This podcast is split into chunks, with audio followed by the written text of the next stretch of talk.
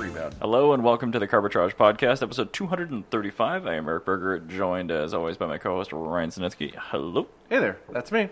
So anyway, your train of thought. Yeah, I, all right, so I had a train of thought. I wanted to click record because everyone could hear it. Like, and we were complaining about uh, SAE tool sets because Eric was mentioning. Um, Trying to figure out what the size up from 5 ace was. yeah, and so like I, I understand like simplifying your fractions for like any other purpose in the world. Like it makes sense if you're baking or something. Mm-hmm. But with tools, have like everything be in like sixty fourths. Yeah.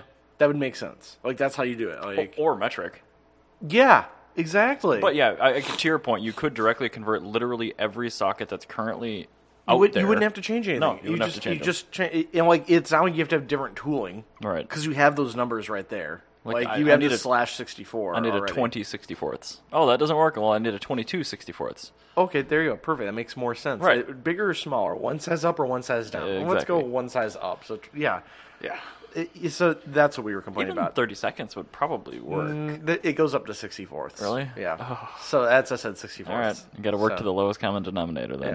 Yeah, because Uh, otherwise you're dealing with the same problem we have right now, where it's like you have quarters and you have eighths, and then you have half, and then you have thirty seconds, sixty Oh, four. and let's not forget the one inch. There's also the one inch. Yeah. Mm, Don't forget the one inch. Anyway, let's uh, uh, let's talk about Patreon. Sounds good. Head on over to patreon.com forward slash carbitrage. On this customized Patreon page of ours, you will find two open ended levels of support for content consumers like you to support content producers like us directly.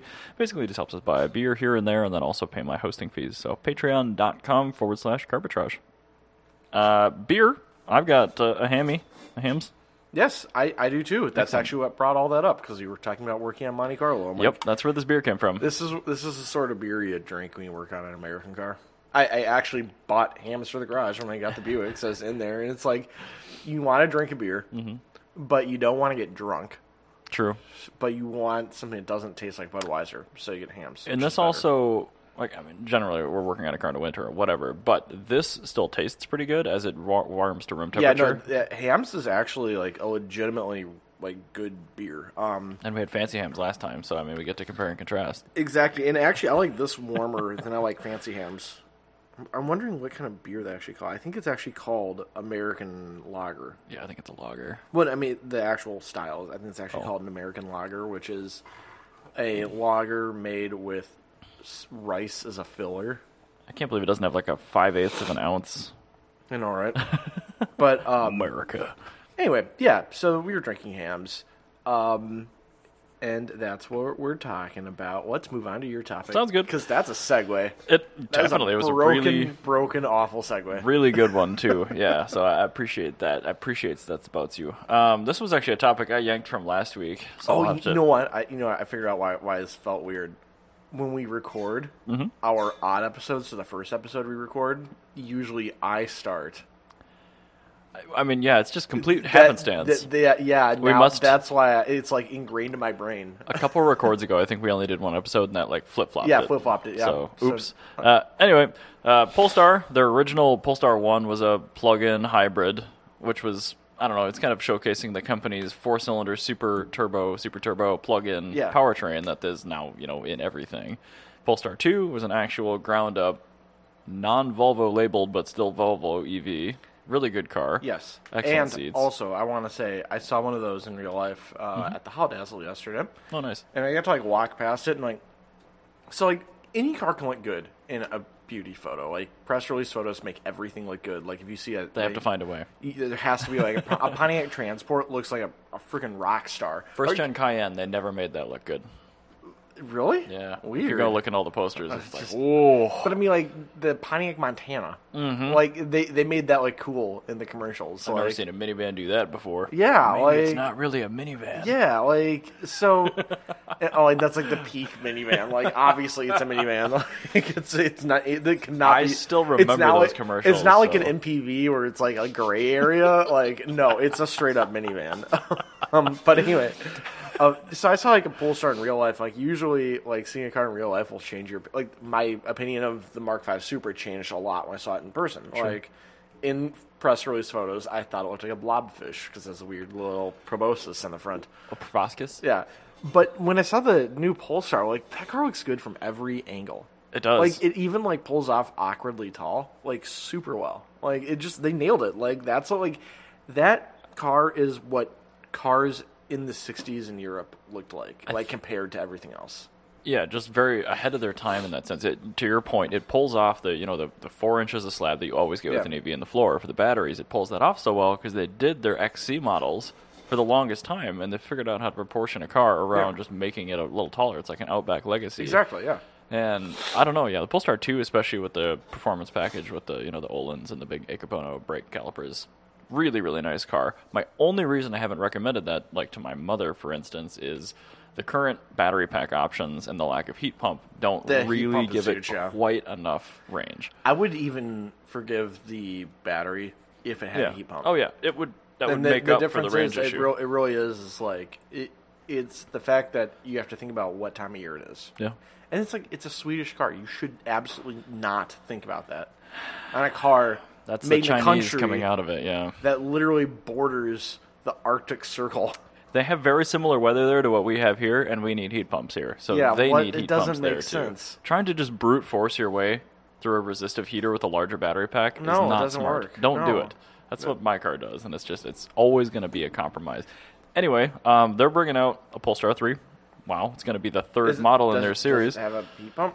It, I, it, there, okay. There's shockingly little detail on this thing yet. Oh, so I really? probably shouldn't have even brought it up yet. But No, like, no, that's okay. I mean, I, I'm I'm here for like. I mean, it looks beautiful now that I actually look at the screen that's to my right. I don't know why manufacturers don't let you order a car with like the camo paint wrap or whatever. Like I know this where looks you, like I a know where giant. You can get it though. Well, yeah, you could wrap it in QR Yeah, code exactly. if you want to, but that kind of looks cool. I mean, it looks very similar to the Polestar 2. However, this is a real hatchback, which is kind of cool. It's supposed to Yeah. have a 78 kilowatt hour battery. It better have a damn heat pump, and you know 408 horsepower. I'm so very here for most of this. The heat pump is the That's a kicker. Yeah. They're going to need that. I really hope they put it in because why any vehicle, sorry, electric vehicle sold these days? It, it's literally like so. If you're not like into EVs, like, totally fair.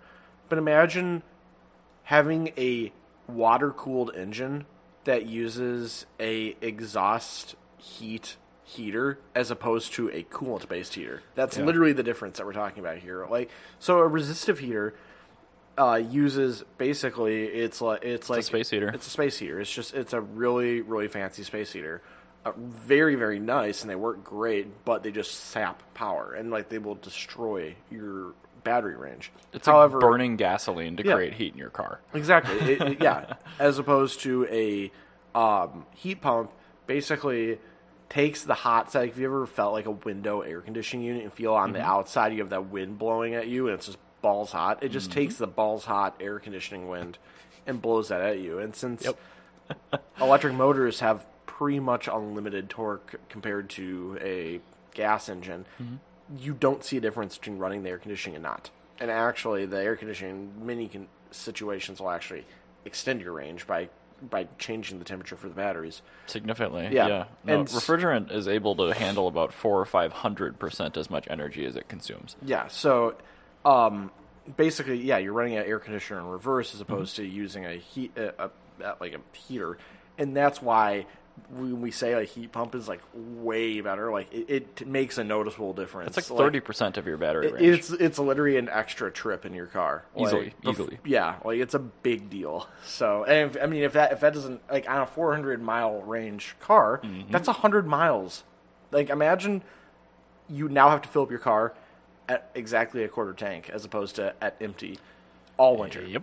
And you always need the resistive fallback, but like heat pumps don't really work that well when it Yeah. gets below zero degrees Fahrenheit. But days like today, it would work fabulously. Yeah, and it, a heat pump works for like mm, you know 90, 85 percent of winter, and Yeah. really it's you know if you think about that that fifteen percent really isn't that big of a deal. I Right. mean, and even then it still works. It just it doesn't save your range because at that point nothing's going to because it's like it's like driving a gas car. Sorry, it's like driving a gas car in the snow. Like nothing is going to give you good fuel economy Right. during a snowstorm. That's Like, just you're done. yeah, you're going to lose it either way. But the, the it does mitigate some loss, and the fact that you know converting an already present air conditioning system to be Yeah. able to run in reverse is just sizing components differently and adding a pair of valves. That's it. Yeah, it's so why really it not hard. E doesn't exist in most of these EVs is just completely beyond me.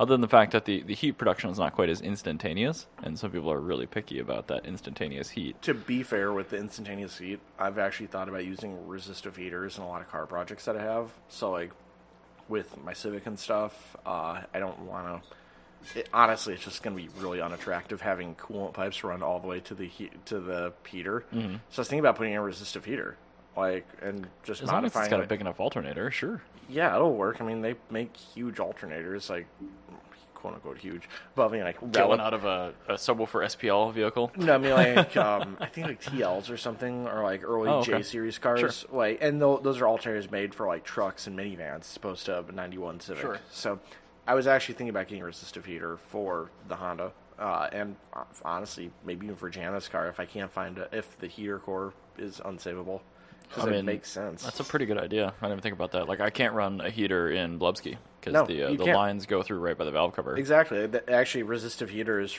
out of EVs like Fiat 500 electrics, like that's a huge thing. I don't, I don't understand why like more people haven't thought about that. Well, for it's a their 400 Cars. volt AC heater. Well, I mean, eh, out of cars like that, like you can get Still, up- a uh, yeah. PTC heater core. They definitely exist. Yeah. So, some, something like that. And I'm sure you could find something that, you know out of a earlier compliance EV that would. I'm sure that The a IMEF probably yeah, E had it. I'm IMEF, the Rav Four EV, Yep. things like that probably have a pretty normal resistive heater. So Yeah, that's true.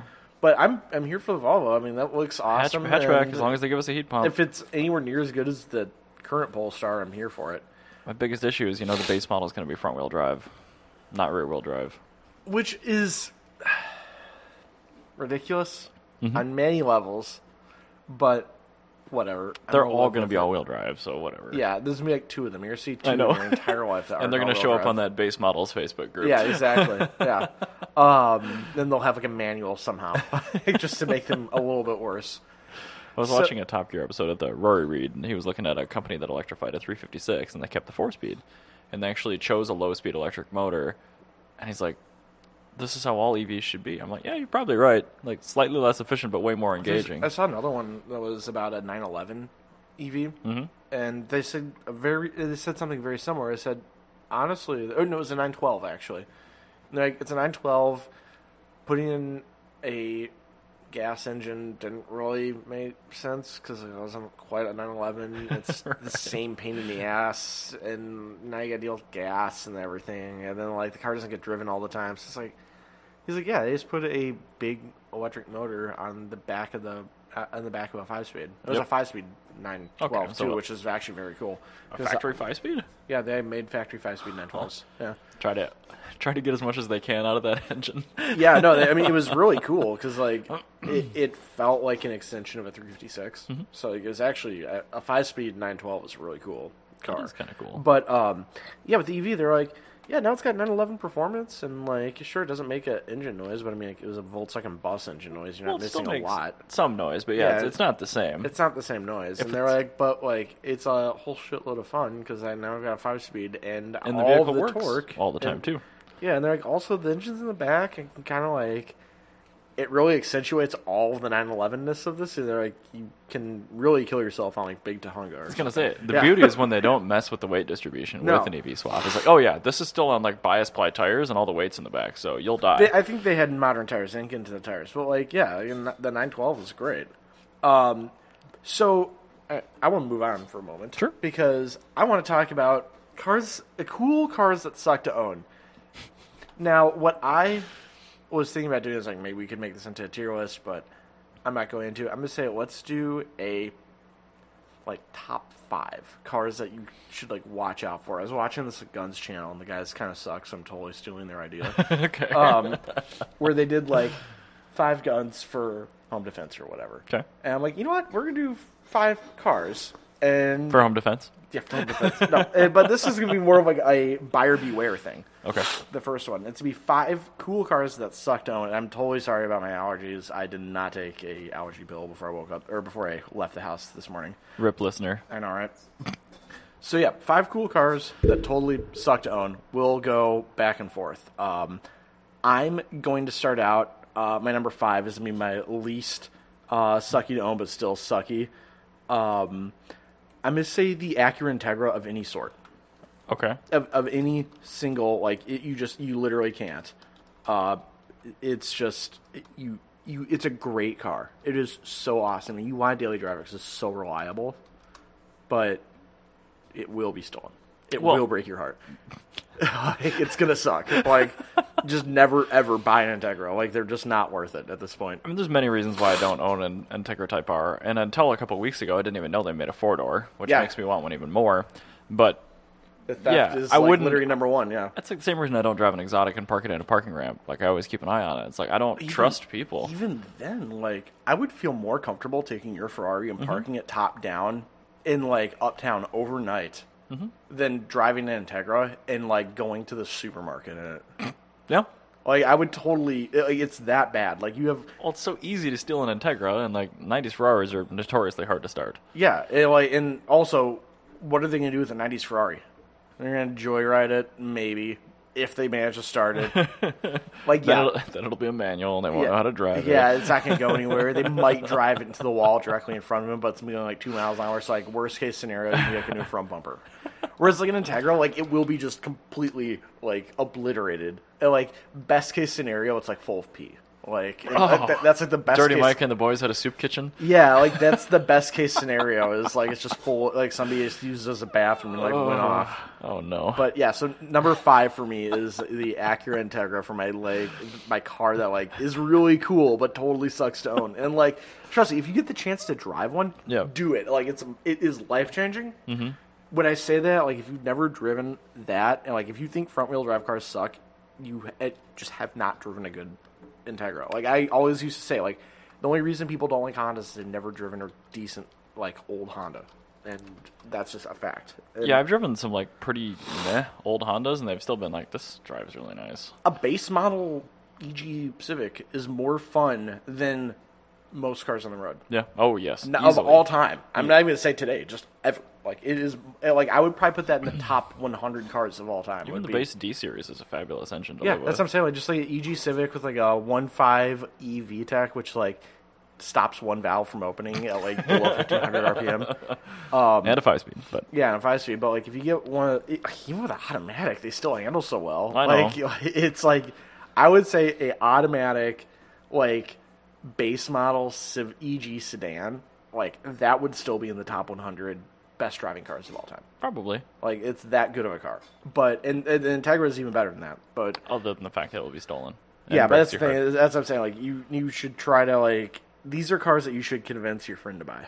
Like, Oh god, well Like, that you don't buy completely them. changed uh, what I was getting at in my headspace when I was answering this question. Yeah, so just like now- cool, cool cars that sucked on. Like they're really cool. You want to be in them. You just don't want to own them at Yeah. all. Like that's like exactly where like my mindset is. And dude, there's a lot of them. But my number five, and I don't know if you're doing best to worst or if it even matters. I'm, I'm doing I'm doing worst or be, yeah best car like the least shitty to the most shitty. Oh, okay. Sounds good. I might have to re up my list a little bit here, but the E39, so the I'm going to specifically say the 99 to 2002 540i Sport and the 99 to 01 740i Sport. Really beautiful, excellent driving, timeless design cars, really great powertrain, really excellent transmissions, but they shit timing chains out like crazy, just like clockwork. Oh my god. Yeah, you just you Like, don't that- you don't that's want a, that's one a catastrophic problem. it's a really big problem. And So what I would recommend is like if you're going to get one of those, just get the six cylinder version, which on the seven you can't here, but very soon you'll be able to import one legally.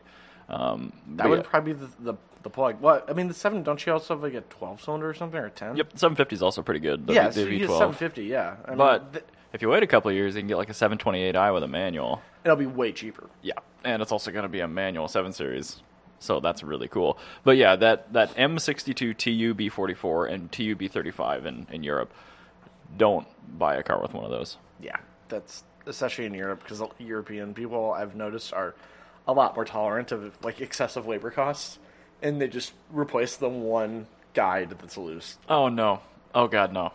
I hear Yeah. about that all the time, where it's like I see this on like all these uh, like on all these like Volkswagen forums and like and stuff. Mm-hmm. People are like, "Yeah, my like one six like uh, FS or my one six TSI like had a timing chain rattle, so I just took to the shop and they just, they replaced the one guide, and I was on the road again. I'm I doing mean, fine. And it's I'm like, probably going to be uh, the, the one that comes off of the driver's side cylinder head and curves down under in the timing case and goes back up to the other head. yeah, but oh That one is so poorly lubricated where the chain will just eat through it, and then it'll actually eat into the timing case, and then it'll oh snag and my it'll God. break your cams. Oh my god, Yeah. that's awful. it's just The nineteen, the, the earlier engine had a ball bearing, like idler gear there. There were no guides, and those never broke. And then they updated the design to be shitty with a simplex chain and a big plastic guide. weird. So yeah, they slap pretty hard They- on they cold just, start. This made them bad. They just, Yep, they, that's- just- they literally ruined them. It's when they're adding variable valve timing, and that was their solution. So anyway, So I'm gonna uh, my fourth choice, my fourth shittiest car to own, but Okay. like you convince your friend to buy. um, any flathead Ford. oh yes, Yes, I love them. They are so cool. They're amazing.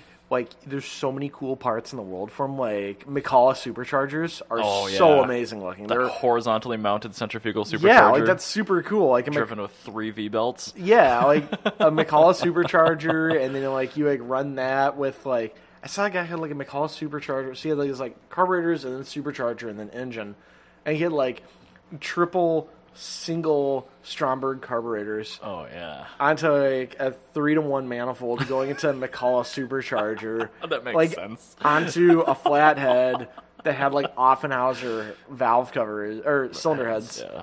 it was just it was the coolest thing. I'm like, this is awesome. This is like the like That is the, most- spiciest way to make 190 horsepower. yeah, it was like 175 or something. like it was no power up. It was so cool looking. like it was so rad. Like I love that. Um, and the reason I put the flathead Ford on the suck to own category is like reliability in 1930 when these came out was 32. like yeah, like if you get hit 100,000 miles, you're it's a miracle. If you clear an Oh. odometer, that's unbelievable. These like, things needed rebuilds like pretty often. every yeah well, like Engine 80s oil. 80s Subaru like unreliability. yeah, yep, yeah. Like, it's about the same time yeah, you do head gaskets on yeah an E about EA. about uh, about 40 to 60,000 miles like full overhaul. yeah.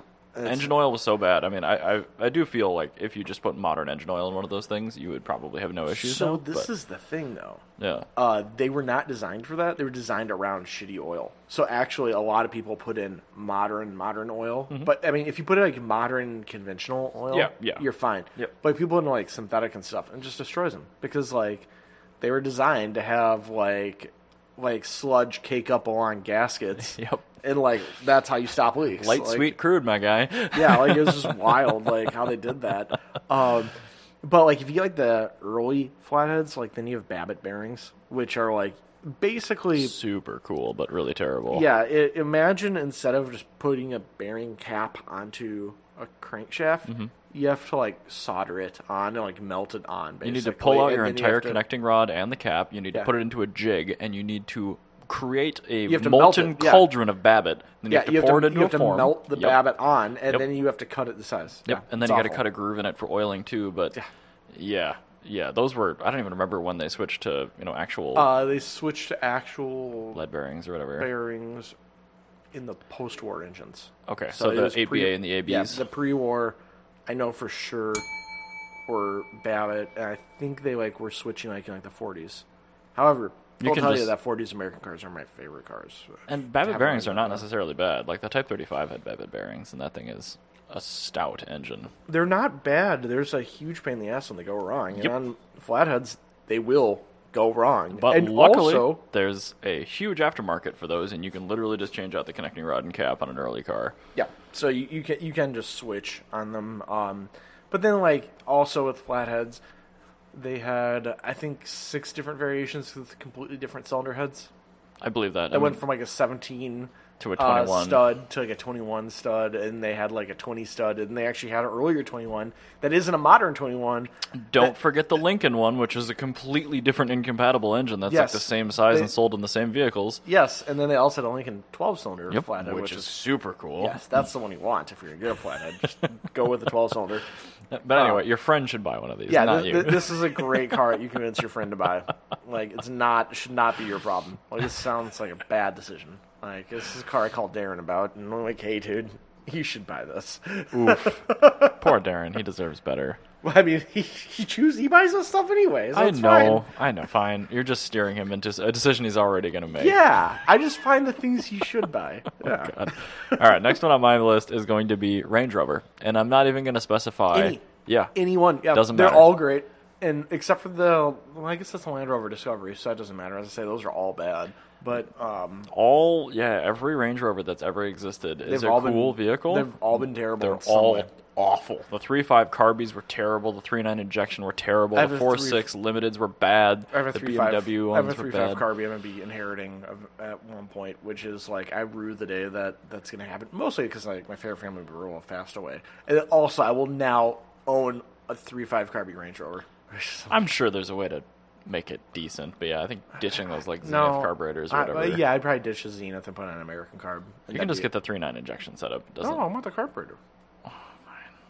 Anyway, yeah, the 4.6 ones had like massive flex plate problems. The 4.4 ones were BMW X5 engines, which timing chains. Yeah, the ones we were just talking Then they about. went to yeah. an awful Ford engine, and like all along the time, they have not figured out how to put anything together. No, so these oh, things and don't, just, Oh, don't forget the the pneumatic suspension that's made for off roading, which does not work on road. So why would you ever take that off road?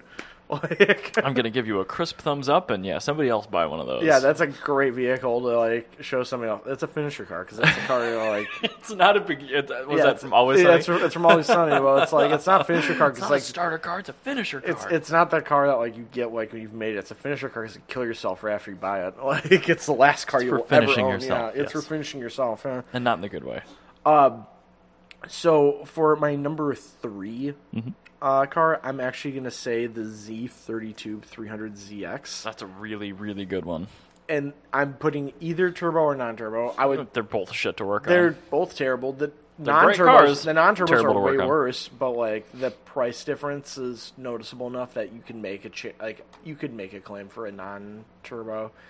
And even a non-turbo is pretty cool because it has like exactly 222 horsepower and exactly 222 pound pound, pe- pound feet of torque, uh, which is kind of cool. It's got square numbers. As long as it's not a two plus two, don't buy one of those.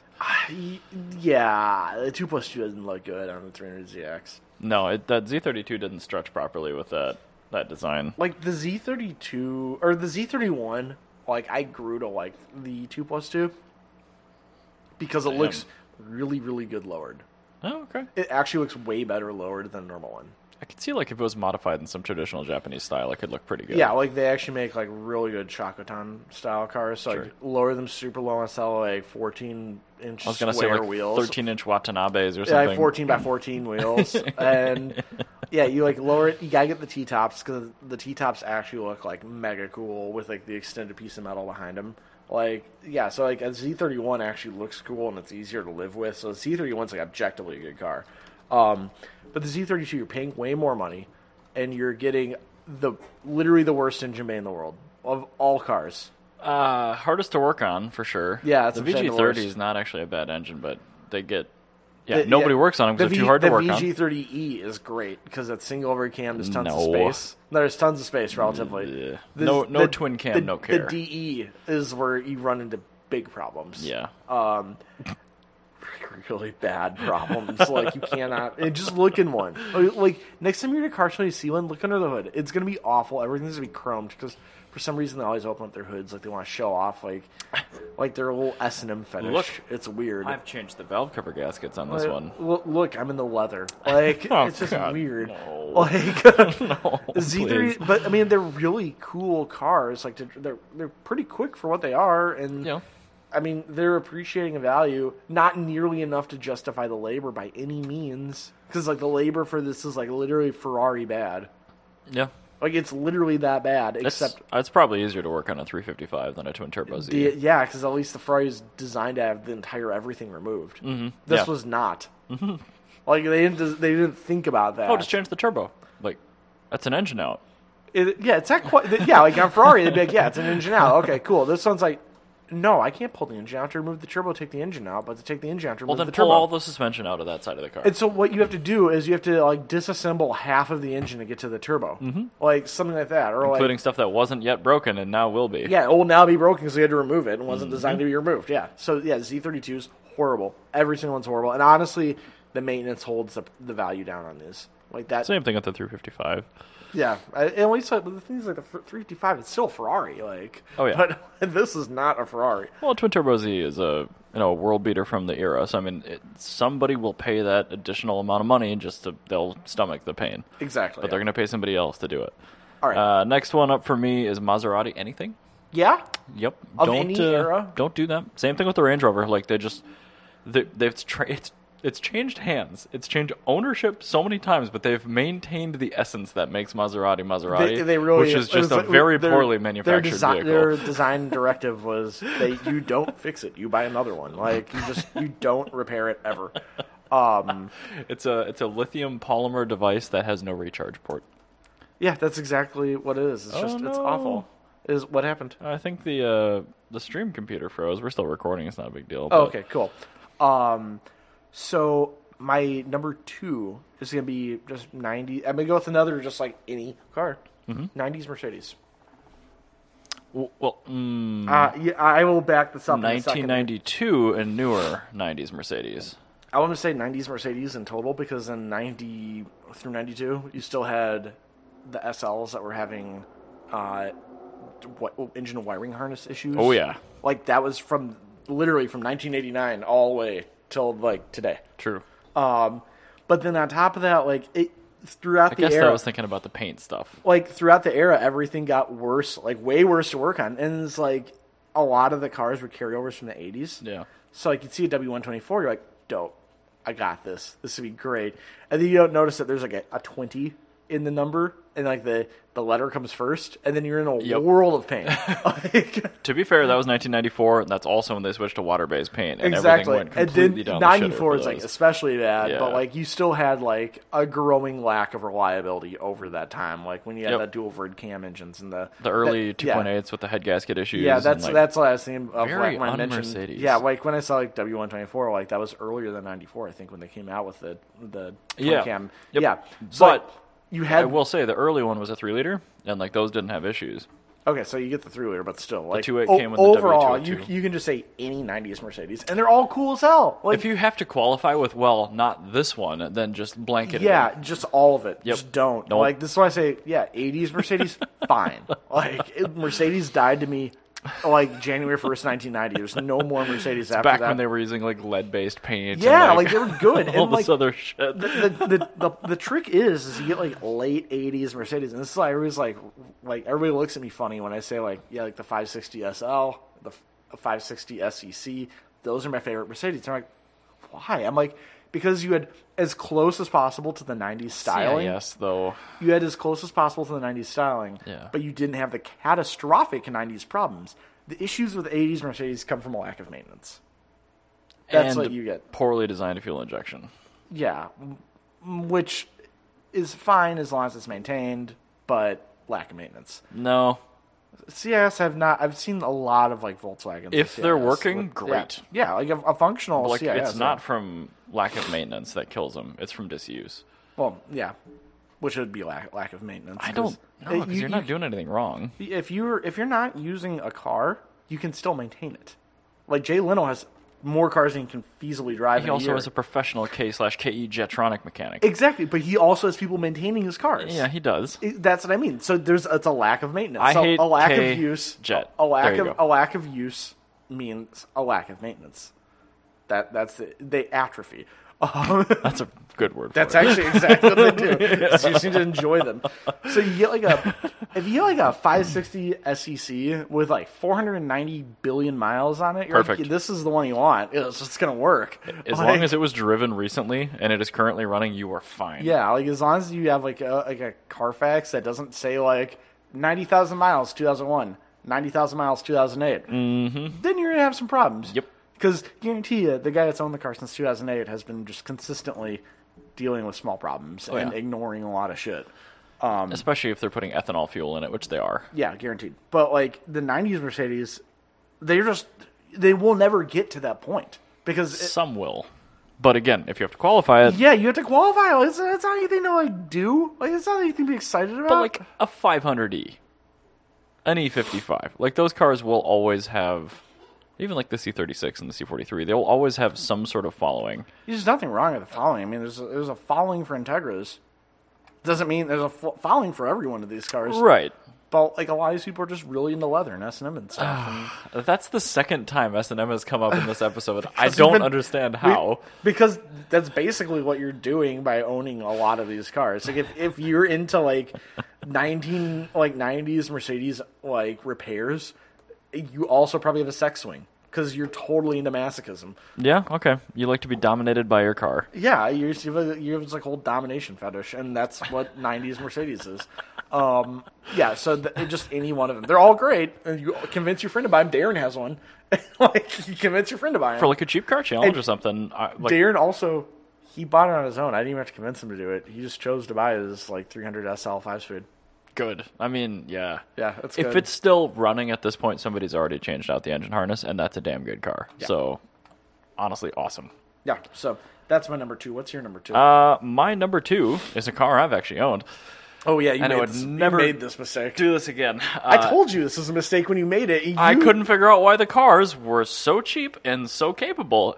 The 986 Porsche Boxster S, not the base. Base is a good car. Well, the two five and the two seven. They're fine. They don't have any of the, the bearing or rod bolt issues because the uh, the piston mass and the acceleration forces and all that shit is just so much lower on those engines. It just doesn't matter. But the three two Boxster S, holy shit! Do not buy one of I those. think he was talking shit about it, and you were like ignoring me. Oh, that sounds and like, like, I've been it- doing I that was since like, the beginning yeah, of time. and I was like, I, like everything I was saying, I was like, these cars suck. Like, why? There's a reason you don't see them. They all suck. you were complaining about the, how the headlights looked. And And shit they- like that. also, they look disgusting. Like, I had an think it's a- electronic car, it was I, I think fine. I think the whole car looks like a foot, and then on top of it is like completely unreliable. The only thing that's good about the nine six eight, or the nine 986. sorry the nine eight six. Uh, they're super light.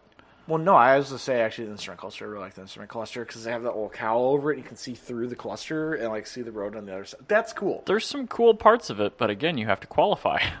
and You're uh, never going to get to see any of it move Nope. because it's awful. They're awful, awful It's vehicles. it's do not buy a Boxster S. That's a great car to get your friend to buy. Yep. Yeah. Oh yeah. like, Oh yeah. I was going to do that to you it. because I actually appreciate you being alive. I'm, I'm not going to do it to Darren. I put an engine in similarly. mine, so However, I would say Piss Jugs sh- should get one, but he already did, and he had the same experience. So they're awful, like they're just awful little pieces of shit. they that three two man. It- That's what gives the M96 a bad name. That's a really, really, really bad engine. It It is, is. yeah. The car isn't good enough to justify it. It almost is too, but yeah, no, it just it isn't. It, it just isn't. It, like it, it's it's very similar to a Z32 300 ZX. Like it's on a different like level because like the Z32. Mm, Actually, no. I think they're similar. Like the amount, the difference. Yeah, what ma- like maintenance affecting the value of the vehicle. They're also yeah. really hard to work on. Yeah, I was just say like I think like maintenance affecting value of the vehicle, like b- the Z32 and the uh, Boxer S are very similar. Where I honestly think that's something that holds the Boxer back because like a lot of people like when I see like for sale threads for them, a lot of people are like, "These are great cars. These are really cheap." And like a lot of people are just like, "You know what? I'm just gonna take a 944 with maintenance history." I would never take a 944 over a 986. And uh, the reason being with maintenance history, so like you saw at the time belt was like just done. like, For me, everything's in the clutch and the transaxle. Like everything in between there is just like I would not want to deal with that. Same reason I would never buy a C5. yeah, that's fair. That's totally fair. Yeah, the, So you're the turning an easy job into something that's just. Are you kidding me? yeah, that's kind of C5 should be on my list too, frankly. C5. Um, uh, yeah, that's. it. I I could see. I could see how it could be up there. It, it, it- that's the thing, though. Is the C5? I think just barely passes that because there's so many C5s that are in good condition Yeah, because they've been meticulously maintained. That didn't happen with Boxer S's. Boxer S's, you're on your, your 14th owner, and the guy number seven quit giving a shit. Like, and me, guy number 13, had to put an engine in it. yeah, exactly. Like you're just dealing with an awful vehicle. Uh, my number one, like cool, coolest car in the world that totally sucks to own to a point it's not worth it is a car that I've thought about buying on several Oh my lord! several I times, just glanced. and it's the 3000 GT VR4 specifically. Oh, yeah. never buy the SL. Oh, God, no. The SL is just a Dodge Sebring. Um, but the 3000 GT VR4 is just it's so cool. It's everything right about Mitsubishi in the Yeah. 90s. It was all-wheel drive. It was twin turbo. It was a dual rig cam V6. It had a convertible. Had four-wheel steering. Had active suspension, active exhaust, active aero. Uh, automatic climate control, heated seats. ah, There's an option for heated steering wheel. Like they had all sorts of cool stuff on them, and every one of those things is going to break because it's a Mitsubishi. Yep.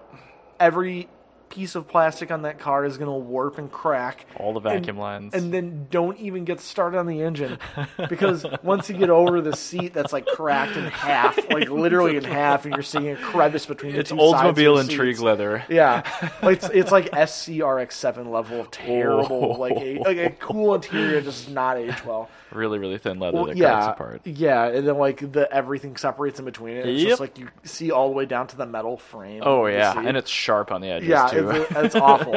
Um, then you get to the engine bay, which is a literal toss up with the Z32 for how shit it is to work on. Just take a Z32 twin, twin turbo engine and move it sideways. yeah, you've now made it worse. So Like, if there's an issue on the front side of the engine, great, but all the issues will be on the back side.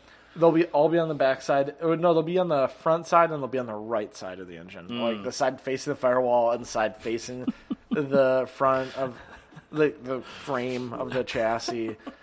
And like, don't think like this was the era where like in the '90s, like today, like e- when you design a V6, like they suck to work on, but like they give you extra inch of space when they think about it, like because like in the 90s they were literally paying out warranty like payments for their techs and like they were losing their shirts for cars like this because like during warranty when they break it's now the manufacturer's problem it's that shitty to work on Like, why did we do this? Did nobody check? Like, no. yeah no nobody it, checked. it's like it's really bad like if you look up like look up spark plugs like a spark like if you have all data at your disposal and you look up spark plugs at, on this car it's literally i think i think it's like 1.7 hours I mean, you have to pull the, I'm sure, intake the, the manifold. you probably have first, to the pull first plumbing. three are great, but you have to completely remove the intake manifold, the entire air like intake arm from the intercooler. The charge pipe from the turbo. Yeah, the charge pipe.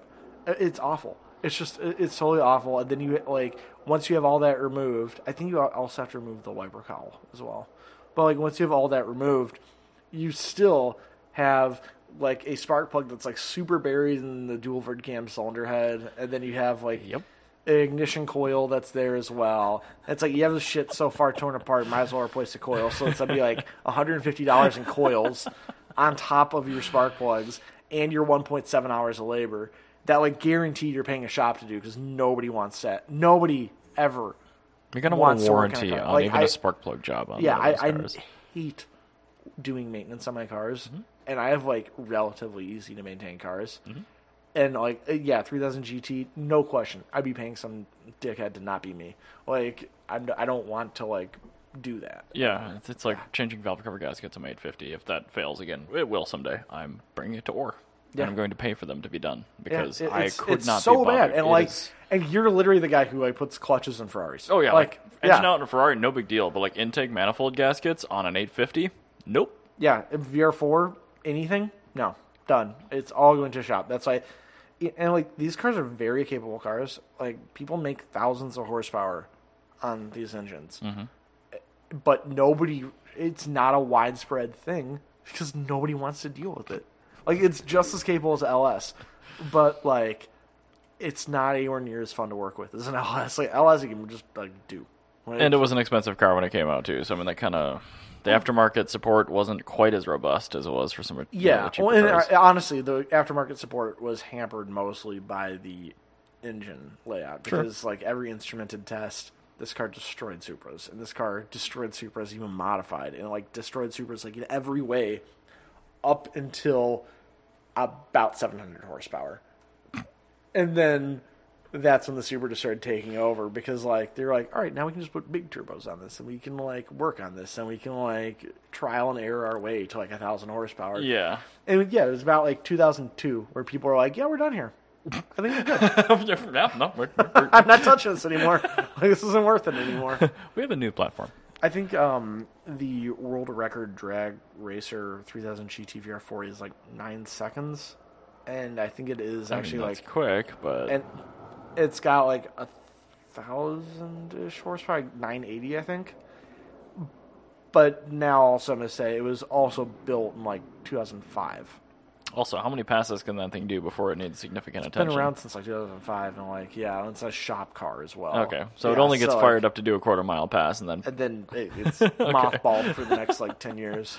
all right. Before we get on to the next topic, my final one is the first gen Cayenne Turbo. Oh, they're so bad. All the Cayennes are bad of any sort. Yeah, that's true. It's it's not even the powertrains. Like those are actually pretty good. The same thing with the first gen Touareg, but like everything electrical on those, it's like a so bad. It's, like literally the Mercedes it, from no, the it- '90s. It, literally is a Touareg. Like it, it's it's not good enough to justify it. no, no, God, no. Like there's a reason why they're cheap. I, I think like if you like Lamborghini Urus performance on that, it would make sense. But Well, you don't have that though. I mean, you can tune up a first gen Cayenne Turbo, but yeah, you're not going to get it that fast because you're still working with an ancient automatic transmission that you Yeah. really can't Do abuse anything that with. hard. And- Uh, eh. Yeah, and then you have the air suspension, and then like the whole all Volkswagen. the, all the wiring in the headlights just fails, and The inside fucking feels like a Volkswagen. That that- that gets me. It was like I, I, it's I got that ugly triangle steering wheel too. hate it. But like, th- really, the part that gets me is it feels like a Volkswagen. Like I hate ninety or I hate two thousands luxury interiors Mm-hmm. so much. Is they feel, um, because that was the era which you could get the luxury interior in a normal shitty car. Yeah, Like in the two thousands, like a Porsche Cayenne interior could be had on a base model Touareg yep. like if you spec it out correctly. You can get like a three like a G thirty five interior on like a Altima Mm-hmm. if you spec it out correctly. And it's like when I think of that, like you get you can literally get a Cadillac interior in a Monte Carlo. If you would tell no difference between a Cadillac and a Monte Carlo interior, like luxury interiors of that era, like they've gotten better since then, but it's the quality of the leather, the feel of the leather, the feel of the touch points. They get like they put on that weird like texture stuff that gets sticky Oh, after yeah. a while. Like that was on every luxury car. I know. Ugh. Like It's on a lot of like, Like, the- the- electronics too from the that thing era. that I'm like noticing. I hate most, I think, might be like the tabs on the pieces because once you remove something once, it never goes back correctly. they were not assembled well. We've no, made tremendous like every inroads single, and things just and it, fitting. It was well. Mm-hmm. across the like across the board. I think a lot of that had to do with uh, like uh, legislation with biodegradable glues and all that think so, kind of yeah. stuff I too, think because so, like it's 'cause- just it was so trash back then. Like because we we've both been into very shitty 560 SELs, E and they hold up. They are great. Like I will take a Mm-hmm. Oh, yeah. $500 500 SEL E over a $2,000 Infiniti G35 interior any day. Yeah, the Like, door panels don't fall off of a W126. they don't they don't fall off like you don't have like the dashboard cracking you don't have like like every time i get to a luxury car from the like the 2000s there's like one panel that's like hanging down a little bit and you see like the like white plastic on the back It's side the E36 glove box. and it sag. just like you just hate it and like it ruins the whole car because you're like it's a luxury car it looks like trash yeah. and like you, like you try on the heated seats, and this it smells like the 2000s. It smells like the inside. like if you ever like crack open like a Macintosh or like an Apple like desktop computer before they just had them all in a monitor, like you just open up and take a whiff of that. That's what it smells like. like a It's- performa. yeah, it smells like the inside of an Apple computer. like it's just, it's so not appealing to Nope. me. No, like you know what it reminds me of. It ninety or two thousands luxury interiors remind me of Micro Center, like the like without the joy of fun, exciting computer parts, but like it were just the feeling. The like everything's kind of cold like reg- everything's either too cold or too hot and it's never the right temperature it's always awful i just ah, i hate them so much i hate that more than the maintenance so yeah All the- right. I, I would put the cayenne uh, pretty high on the list but i just like for me like it doesn't even qualify as cool to me because i just like i just like ugh. It. I mean, it's so ugly. I have a hard time calling it cool too. It's just for the fact that you can spend three thousand five hundred dollars and get a four hundred and fifty horsepower turbo. yeah i mean Porsche. I, I guess i can get that but it's like it's just the it, the experience of everything in it I just would lets me down never so buy one. much. Yeah, it but totally lets me down in fact, I don't even think I would tell a friend to buy one. So, anyway, moving on to something I actually read on Reddit of all places this morning, yeah and I had thought about it consciously as a car guy. You know, getting into my car on a day like today where it's twenty degrees out, and you go down the road, like even leaving your driveway, Ooh, I actually know. you kind of like well i know yeah but a lot of people don't they never bother to look it up and all that kind of stuff so in the cold you find that your car doesn't feel like your car there's a lot of stuff going on like your Suspension. suspension gets much harder Yeah. your uh your efficiency gets much worse. What else do I have written here? Oh, You your have sound system's sound much sys- worse. Sound system's worse. Um, the engine sounds worse. Yep. Like, it sounds like the engine. e, Every engine, a cold start in winter, always sounds like it needs a timing chain, regardless of what. It, it doesn't even might, might not even have a timing chain. Like it can be a rotary. like it'll sound like it needs a rod bearing. Like it sounds. CS they all- inspect timing chain. everything, Everything sounds broken. Like it's so bad. But yeah, it was interesting because I mean, yeah, people are like, "Oh, I mean, why is that the case?" I'm like, "Well, a, you're not crazy. That is actually happening. Your suspension is considerably harder because, You have all your bushings get stiffer. and the oil in your shocks becomes much As I more say, viscous. yeah, the the viscosity of the oil in your shocks. Even if you have a gas shock, there's still some oil in it. and the seals too. and I the mean, they'll, seals, they'll everything. drag. Yeah. Yeah, and then also temperature on gas does affect Mm-hmm. gas because it'll cause the gas to contract and take up less space, which makes everything stiffer. Um, audio systems. This is actually a really interesting thing because if you Mm-hmm. ever notice, you, when it's cold outside in winter, like you can talk, have a talking conversation with somebody like down the block from you. Mm-hmm. It's because a there's less foliage in the in the air, but also heat creates molecules vibrating, and those molecules vibrating will actually create a kind of a background vibration that absorbs sound waves like to your ears. So you're not going to actually hear that. So when you get into a car and your audio system sounds way worse in winter, it's actually because you have less molecular movement to like actually to, like block the other sounds and there's less stuff in the way. Also, everything kind of shrinks a little bit. Nothing fits together Well, like it should. A lot It of all speaker feels really surrounds weird. are like butyl rubber too. and That Exactly. stuff hardens and up. That so hardens up. It's the same thing as your suspension. you're not going to get any bass response. You're going to have a really tinny sounding stereo. But yeah, now to your point, I mean, even outside when you're having a conversation in the cold, you notice it's much better. Your your wireless transmission You'll- gets you significantly hear, better You hear more stuff. because the the toposphere being colder, it, it reflects everything back down. It doesn't just let it bleed off into you know the uh, the ethos. But yeah, so every little weird noise you hear, then you'll start your car up and be like looking out your window, like drinking your coffee. Your car warms up, and you'll be hearing the timing chain. Like it's that's what you are normally hearing, but there's you, a, yep, there's a lot of slapping metal things in there. if you open your hood and you stick your head ne- your head next to your engine, you'll hear all those weird noises in summer. It's Yeah. just now in winter, you're going to hear it further away. So Yep. It's yeah, it's more accentuated just because the car is better at getting that information to you. But yeah, I mean that was even when I like, I leave my driveway in the morning in the winter, I I hear the Model S is a really rigid car, but I hear the entire glass sunroof like shift on the rubber Mm-hmm. as I'm like diagonally going out of a curb cut. I'm like, oh god, that just doesn't happen. I mean, there, there's so many things that change on a car just My- from on the my weather. Mazda five, the windshield would rattle sub zero. Yikes! Isn't that supposed to be like glued in? It wasn't the windshield; it was the piece of plastic that touched the windshield. Oh, that makes more sense. But even very things annoying. like very efficiency, annoying. Very very annoying. Almost everything has to do with just the material properties Yeah. of what cars are made out of. then- like, Well, y- and then you also mentioned like just literally just a second ago efficiency, and like moving on to that. So there's a lot of things that will affect your efficiency, but like we said earlier, snow. Like we were t- at the top of the Mm-hmm. Yep. program, we were talking about like driving in winter. Snow like will destroy your fuel economy because it's you're basically off roading everywhere you go. yeah, it's rolling resistance. You have way more rolling resistance. Mud and snow actually will heat up your tire faster than normal dry pavement. Yeah, it's weird, right? There's actually more friction when you. Uh, it's so strange. And it's all because of of friction. That's I like if you ever want to like test this theory, take a like an infrared thermometer and check your tire like temperature like on in the shadow, like the one that wasn't facing the sun Mm-hmm. in like May. Take drive it to work, check it again. You'll see that's gone up a little bit.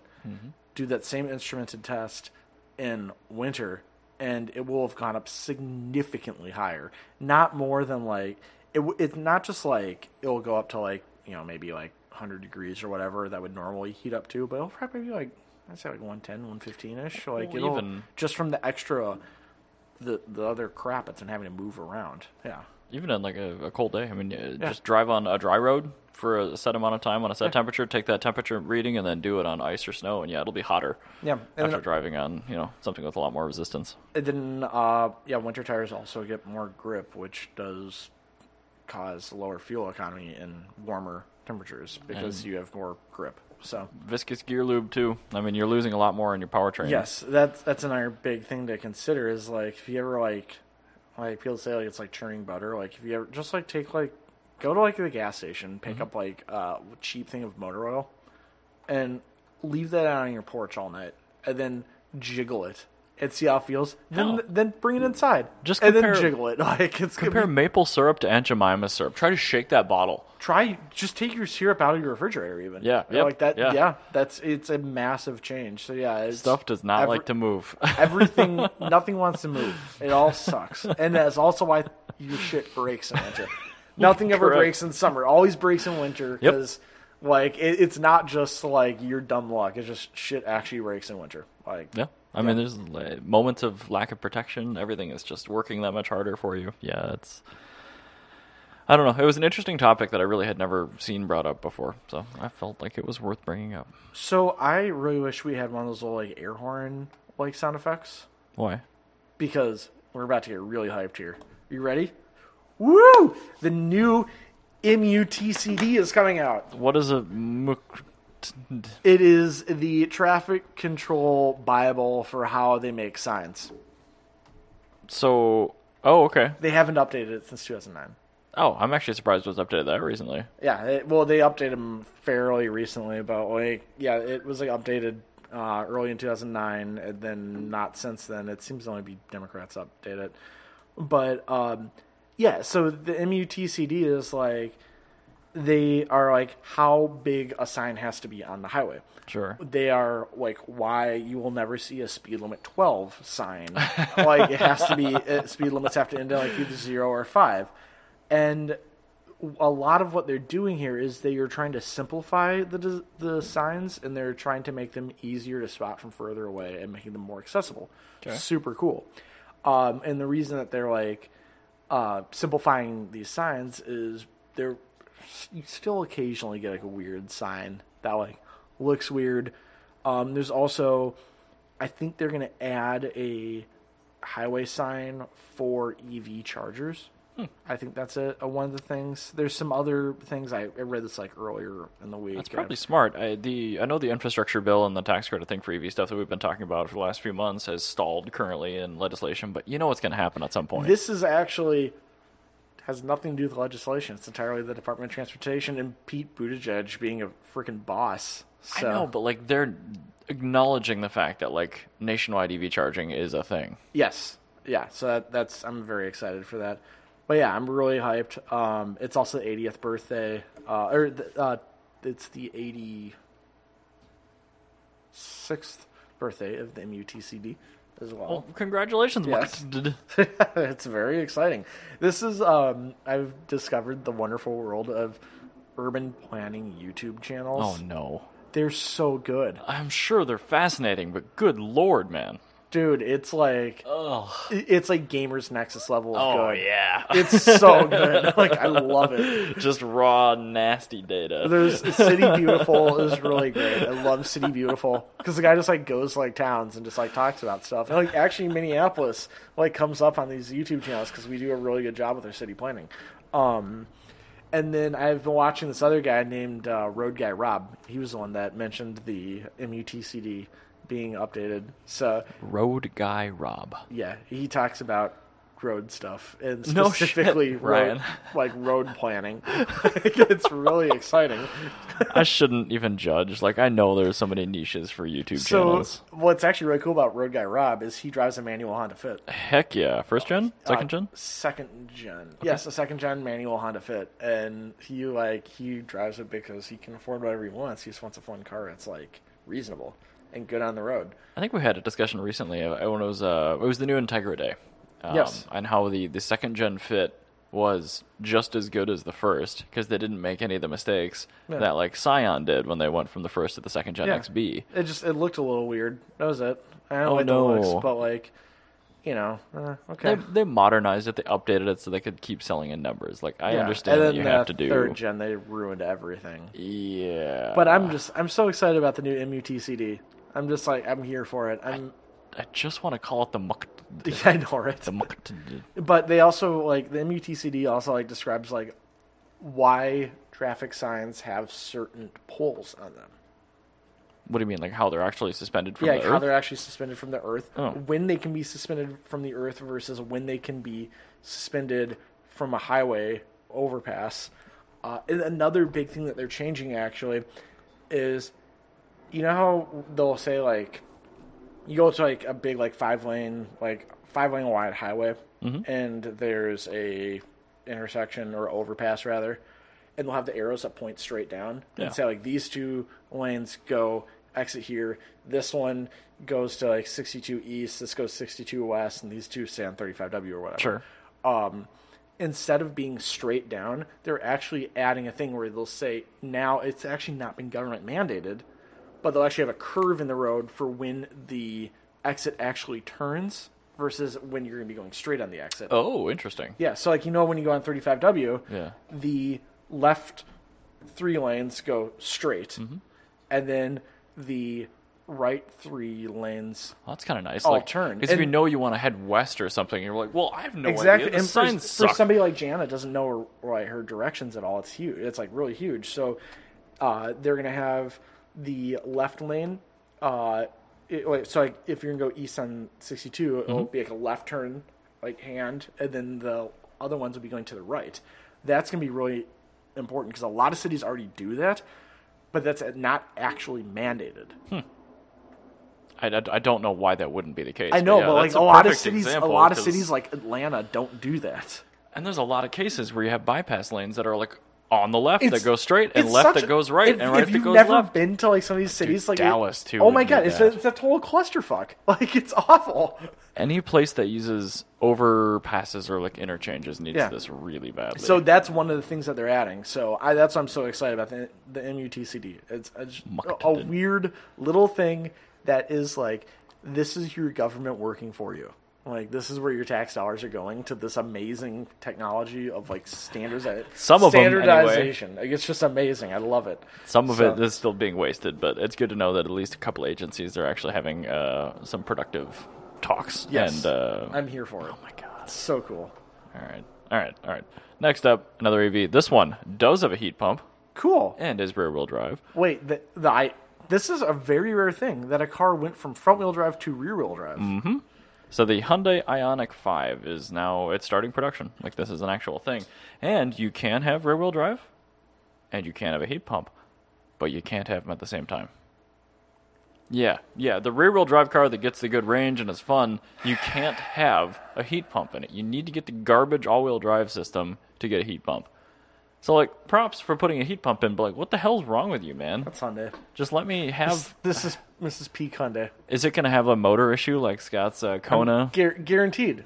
Guaranteed. But look how happy it is. I mean, I love the angular headlights. no, it- it's got a great exterior, which is wonderful because you spend a lot of time looking at it. And, like- I'm really happy that angular stuff is coming back because I hate round shapes. I hate organic shapes on And this cars. is the concept car. Like, it's not r- ruined like the Honda E. I'm I'm really excited that this look is coming back because yeah, I've been ready for it. Well, I It- know you've been posting the uh, what are the um, the, the Hyundai? Yeah, those exactly. older Yeah, the, the, the Hyundai- pony yeah, and the yeah, whatever. the pony, the uh, executive or whatever it is. Yes. Yeah, but um, no, I mean, well, I was thinking more like the Peugeot 505 concept from a couple years ago, There you go. uh, and I'm just like really happy that like angular looks are coming back because you know how I am. I am well aware that you really love rulers. I love rulers. Yeah, like it's great.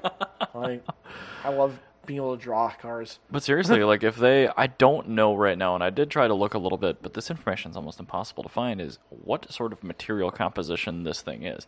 So, like if it's got largely aluminum panels, or if it uses composites and things like that, I might buy one of these because Yeah. like a rear-wheel drive, if I That could spec sounds it with a very heat fun. pump hatchback, Be like, perfect, It's Especially a if I liter- could turn off the traction control. It sounds perfect. yeah. So I'm like, just I'm shocked that like I'm really happy that Fiat like on mine I can't technically delete the traction control. However, if you just go on some snow, I found this out uh, when we got like the huge snowstorm last week. Mm-hmm. If you go on snow with all season tires and your traction control light stays on flashing for more than ten seconds, no Oh, just more than disable it, won't more it? than twenty seconds, it'll think there's a problem. It'll turn off your traction control, your ABS, and like your hill start. I remember that, yep. All of that, and then you have to restart the car three times to turn it back on. So, yeah. or just wait a while and then turn it back on Nope. once. Mine overnight would come back. you had well like, overnight, but Yeah. not like while you're like driving. Cause, Right, yep. Like yeah, like Jana's neighborhood, like I did I drive through like a foot of snow on all season tires. Um, I know it was awful. Do, do, do, do, do. I know it was really bad. And then I was driving the rest of the way, but as soon as I got to my first stoplight, I turned the car on and off three times and got traction Your control poor starter. right back. And it, yeah, well, it's a lot better than like being upside down in the ditch. So. Fine. But uh, oh my god! Also, I texted you about this, but Mm-hmm. all seasons I get it now. Cause I don't since I was in high school, Mm-hmm. my like literally every car I've ever owned, my standard go-to tire has been a Sumitomo, and they're so great in snow. I'm like, I got that like snow tires were better, but I'm I'm like, this is totally fine. Like this is plausible. Like this is this, whatever. Like you you can plausibly drive on this I can safely get by. You- yeah, I'm now on my first set of Continental Nazi tires. Mm-hmm. On, oh my god, I get. How do people live like this? Oh, I know. I drove through a couple storms in those OE Continentals. I'm like, how uh, they're so bad. This is so sketchy. Like, I don't know. like, uh, but like, this isn't like what you have right now. This like little like petering of snow. There's- like two inches maybe. Yeah, that's gonna be a problem. Like I guarantee you, my traction control light will turn on at least once. And I drove here like 90. Yeah, like my traction control light will turn on at least once getting out of this driveway. Like it's bad. Like Continental sucks. Uh, Why do people like them? All season tires suck. but I mean, Continental is a brand. Like what the hell? I know. And I Why do actually have people pretty like good them? luck. Well, I have excellent luck with Continental. I buy them regularly. I just don't get the hype. I mean, all seasons are all terrible, so I don't use those. I don't know. But like, their summer tires are excellent. Weird. I guess I'll have to try their summer tires. I've got them on the Lamborghini, the Rolls Royce. I have them on Mr. Wags. I have them on Dr. Wags. You know, also you have larger tires that Sumitomo does not make a tire for. So that's I wouldn't buy part of why. Sumitomo's I would for 'em not anyway, put but Sumitomo yeah. on your cars because they're very rarely in the round. they're usually not. Do you have a 335 20R19? Like, No. No. Not at all. Oh, All right. Well, Um, But I, you know, for like the Fiat, I'm like, ah, shit. I kind of wish I had Supertomos right now. Like you, because like, get some. Winter no, I tires. need to. Like, absolutely. But like right now, I'm in a single income household, having to pay all the bills and everything, so it's a little tight. It's pronounced a sink. Yeah. Anyway, Single So- income, no kids. things are things are tight right now, so I can't really afford tires. Come on, Jan. I get a gerb. That's it is what it is. It's I would rather have her get a job that she likes. That's good. That's probably Then imperative. just get another job working at a daycare that she complains about and isn't happy with. Like I don't want her to be unhappy. As long as a job exists where she's happy. Yeah, Hundred like, percent. I I'm like able to like make things work. I just can't afford luxuries like snow tires. So I I, I will be okay like this for a little while yet. Um, but you want to talk about luxuries that are actually very cool to have. Good segue. Um, the pink Power Ranger. Okay. You know how the Power Rangers were half filmed in Japan and they just had like American actors? I did watch a little bit of the Power Rangers, but I did not get into that show. So, So, like, but you're aware that they had like the fighting scenes. yeah, kind of looked like IRL Pokemon or some shit. Yeah, so all the fighting scenes are actually filmed in Japan from a completely different show, Okay.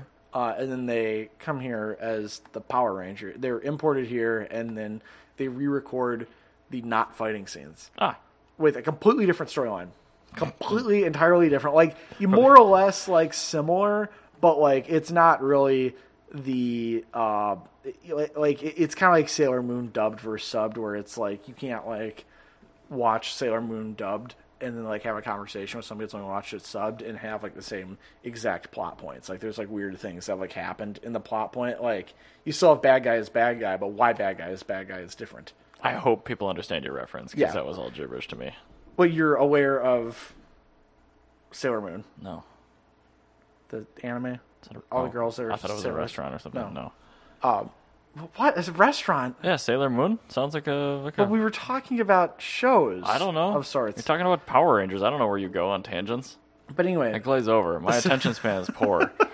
So, um, yeah, it's um, she was. it's she called who? Jukin Sentai, is what Power Rangers are in Japan. I had to look up what Oh. Japanese. I assume that's not Power a direct Rangers is- translation for Power Ranger. No, it's not something completely different. okay. Um, like I can't remember at all what it is, but anyway, Pink Power Ranger, Japanese actress. She drives a Nissan SEMA that she bought like in the '90s, like in the bubble economy, and she still has it. And Nissan just completely restored it to factory spec. That's kind of cool. It's super rad.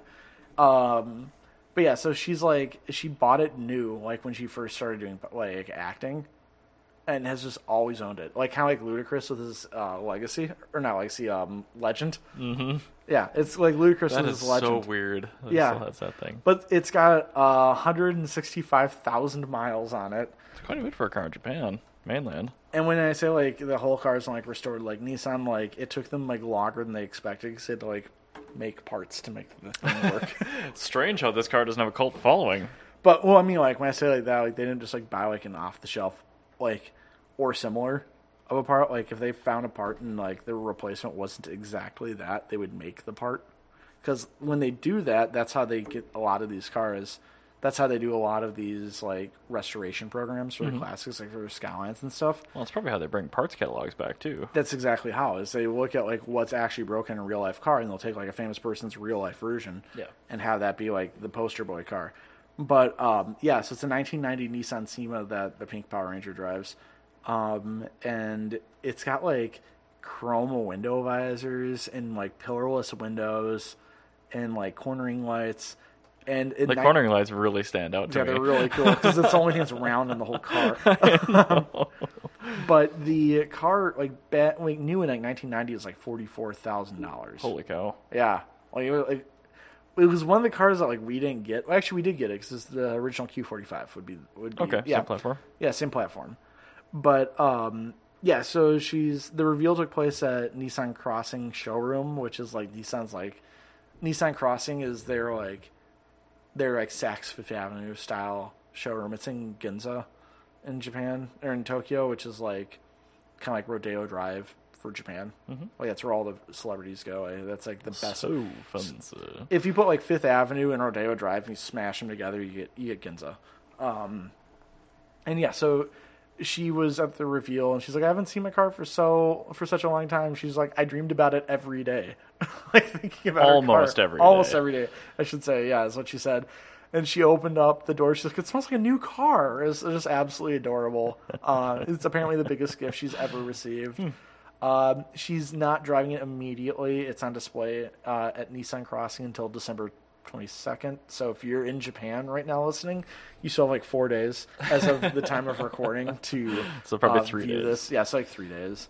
Uh, but it's still pretty cool that it's going to be on display up until the 22nd. And then, yeah, I'm sure it, she'll just continue to like roll that odometer over. Heck yeah! And now they'll have parts on the shelf to do it again in Yeah. 20, 30 years. Wow, thirty years. It's just, it's a super cool story. I, I'm a big fan of that. Um, So endearing. Thank you, Nissan. Yeah. Also, if you're like a particular anime nerd that follows us, she was also uh, one of the actors for the anime Rurouni Kenshin. Maruni Kenshin. Rurouni. It's R U R U N I. I know it's horrible to say, um, but yeah. So she's actually got a lot of um, a lot of really cool acting uh, credits here, and she's also on the Power Rangers fandom Wikipedia page.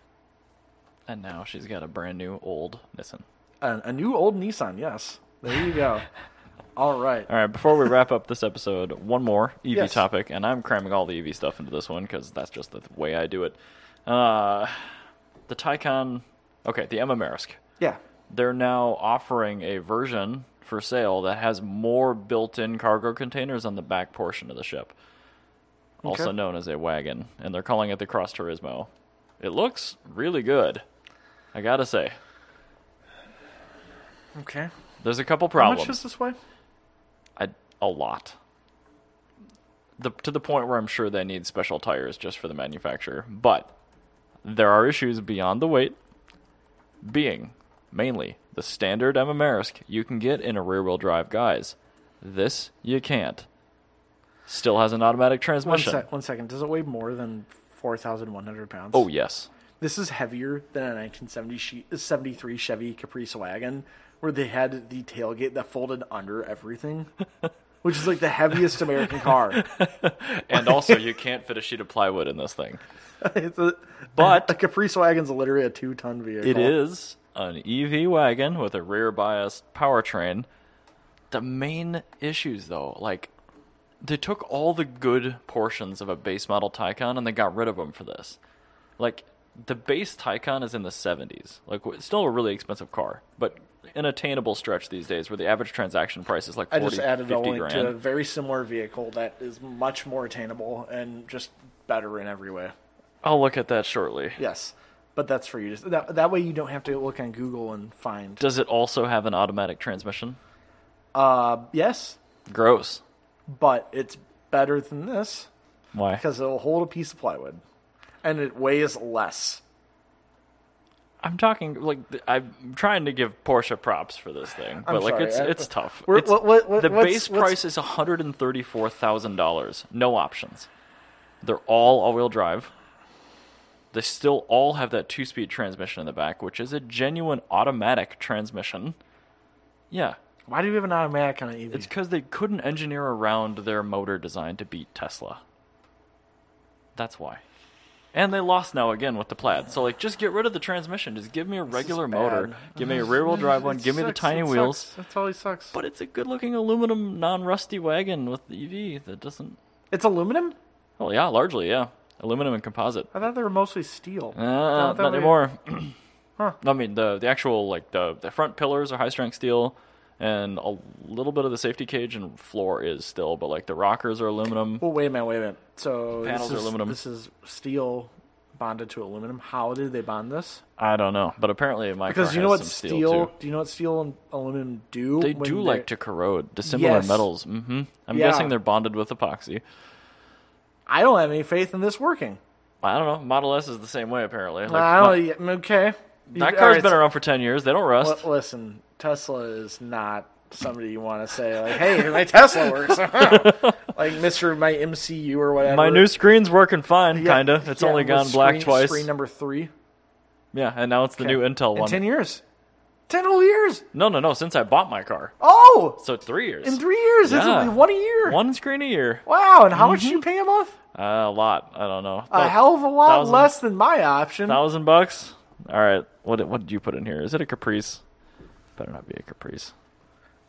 What the hell is that? That's a 1973. Is that a Ford Country No, Squire? that's a 1973 Chevrolet Caprice. Really? Yes, That's an interesting front end. I don't like that. that's the original like Caprice before uh, when it like wasn't just an Impala. I guess I had an Impala Caprice, but um, yeah, that that's cheaper and lighter and holds more stuff than a Taken Also known as the MMRisk. than than an Amerisk. But this, I'm I'm sure has a three-speed automatic. Well, actually, it has one more speed in it. Yeah, this is a three speed, so it's got more gears. Wow. And how Than much the did you say Porsche? these cost? Uh, new, they were four thousand dollars in 1973. Oh, nice. However, today you can still probably get them for about twenty Mm, okay. in like perfect condition. All right. And uh, how many miles per kilowatt hour? Well, since it was 1973, it was right bef- specifically the 1973 model years before they ruined them uh, in late '73. So if you get an early production vehicle, you can get a big, huge V8 that makes like 250 horsepower and gets you like Where do I charge this thing? miles per gallon, Oh, okay. mile per gallon. Ah. At least it's not GPM. it's a- it's a Anytime one- you get to a vehicle where that However- equation flips. However, What? I will say, it, you can fix it with a hammer, and there's no MCU that will break. Well, you also need a specific type of toolkit, which I do not own, because Yeah, that's nobody's true. converted these all to 64ths yet. No. Um, I just I wish cannot they would. say it's reli- I cannot say that it is efficient by any means. I but- just want the Taken Cross Turismo to have a base option. Did you know that the Caprice was also rear-wheel drive only? Yeah, I did know that. That's better. Well, it's also a nasty Wait a live minute. axle and a turbo. Wait a 350. minute. What? That weighs less than a Taken. Mm-hmm. And it has more gears on the transmission. Mm-hmm. And we were just talking about those EV kits that they put in Porsches. Mm-hmm. Just EV swap a 73 Caprice, and then you basically have a Taken. It's not And it aluminum. looks better. It's gonna rust. Well, the Taken's going to rust. No, well, maybe. Yeah, Maybe not. I don't have any faith in them. This is the same company I couldn't Volkswagen? figure. Yeah, it's the same company I couldn't figure out how to keep like the electricals in a Touareg working. So you think they may have their electricals in an electrical car? Not like not break? That's It not- then would no. be fabulous if they got their orange high voltage wiring if they somehow found a biodegradable jacketing for the. Just lights the whole car on fire. Why did the guy immediately. die? Uh, there was 800 volt DC current Why? in in the door handle. Why did the guy die? Well, it was 800 volts, and the driver was te- was using his self driving and hit a bicyclist, arced across the bicycle, and instantly cooked the bicyclist. Okay, yeah, maybe maybe don't buy a Volkswagen E EV. no, product. go buy yourself a 73 Caprice and put an EV in it, or, like an EV powertrain in it, and call it a day. You're done. That's a way better car, and Alu- it looks cooler. aluminum body panels. it dude. looks much cooler than I disagree. You know, also the 73 had so much steel in it, like every body panel is like as thick as this leather I type. know, but they still rust like crazy. Uh, not as bad as you'd think. You, there's a reason why you don't see 70s cars at all up here anymore. Yeah, uh, because they get like two miles per gallon. Well, that too. But it's Also, because they're all rusty. it's been 50 years of sitting in salt. Yeah, Well, yeah. 50 years. Well, yeah, I'm not going to have a car that long. Like, for me, it doesn't even make sense to look for a car that's By the, aluminum. By the by the time that car hits 50 years old, or 50 years of your ownership, it'll be a 100 year old car. Think of how many screens it'll have gone through. None. it's not any. It's great. Oh, I was talking about the Taycan. Oh, uh, it'd be thousands. Alrighty. Thanks for listening, guys. We will catch you next week.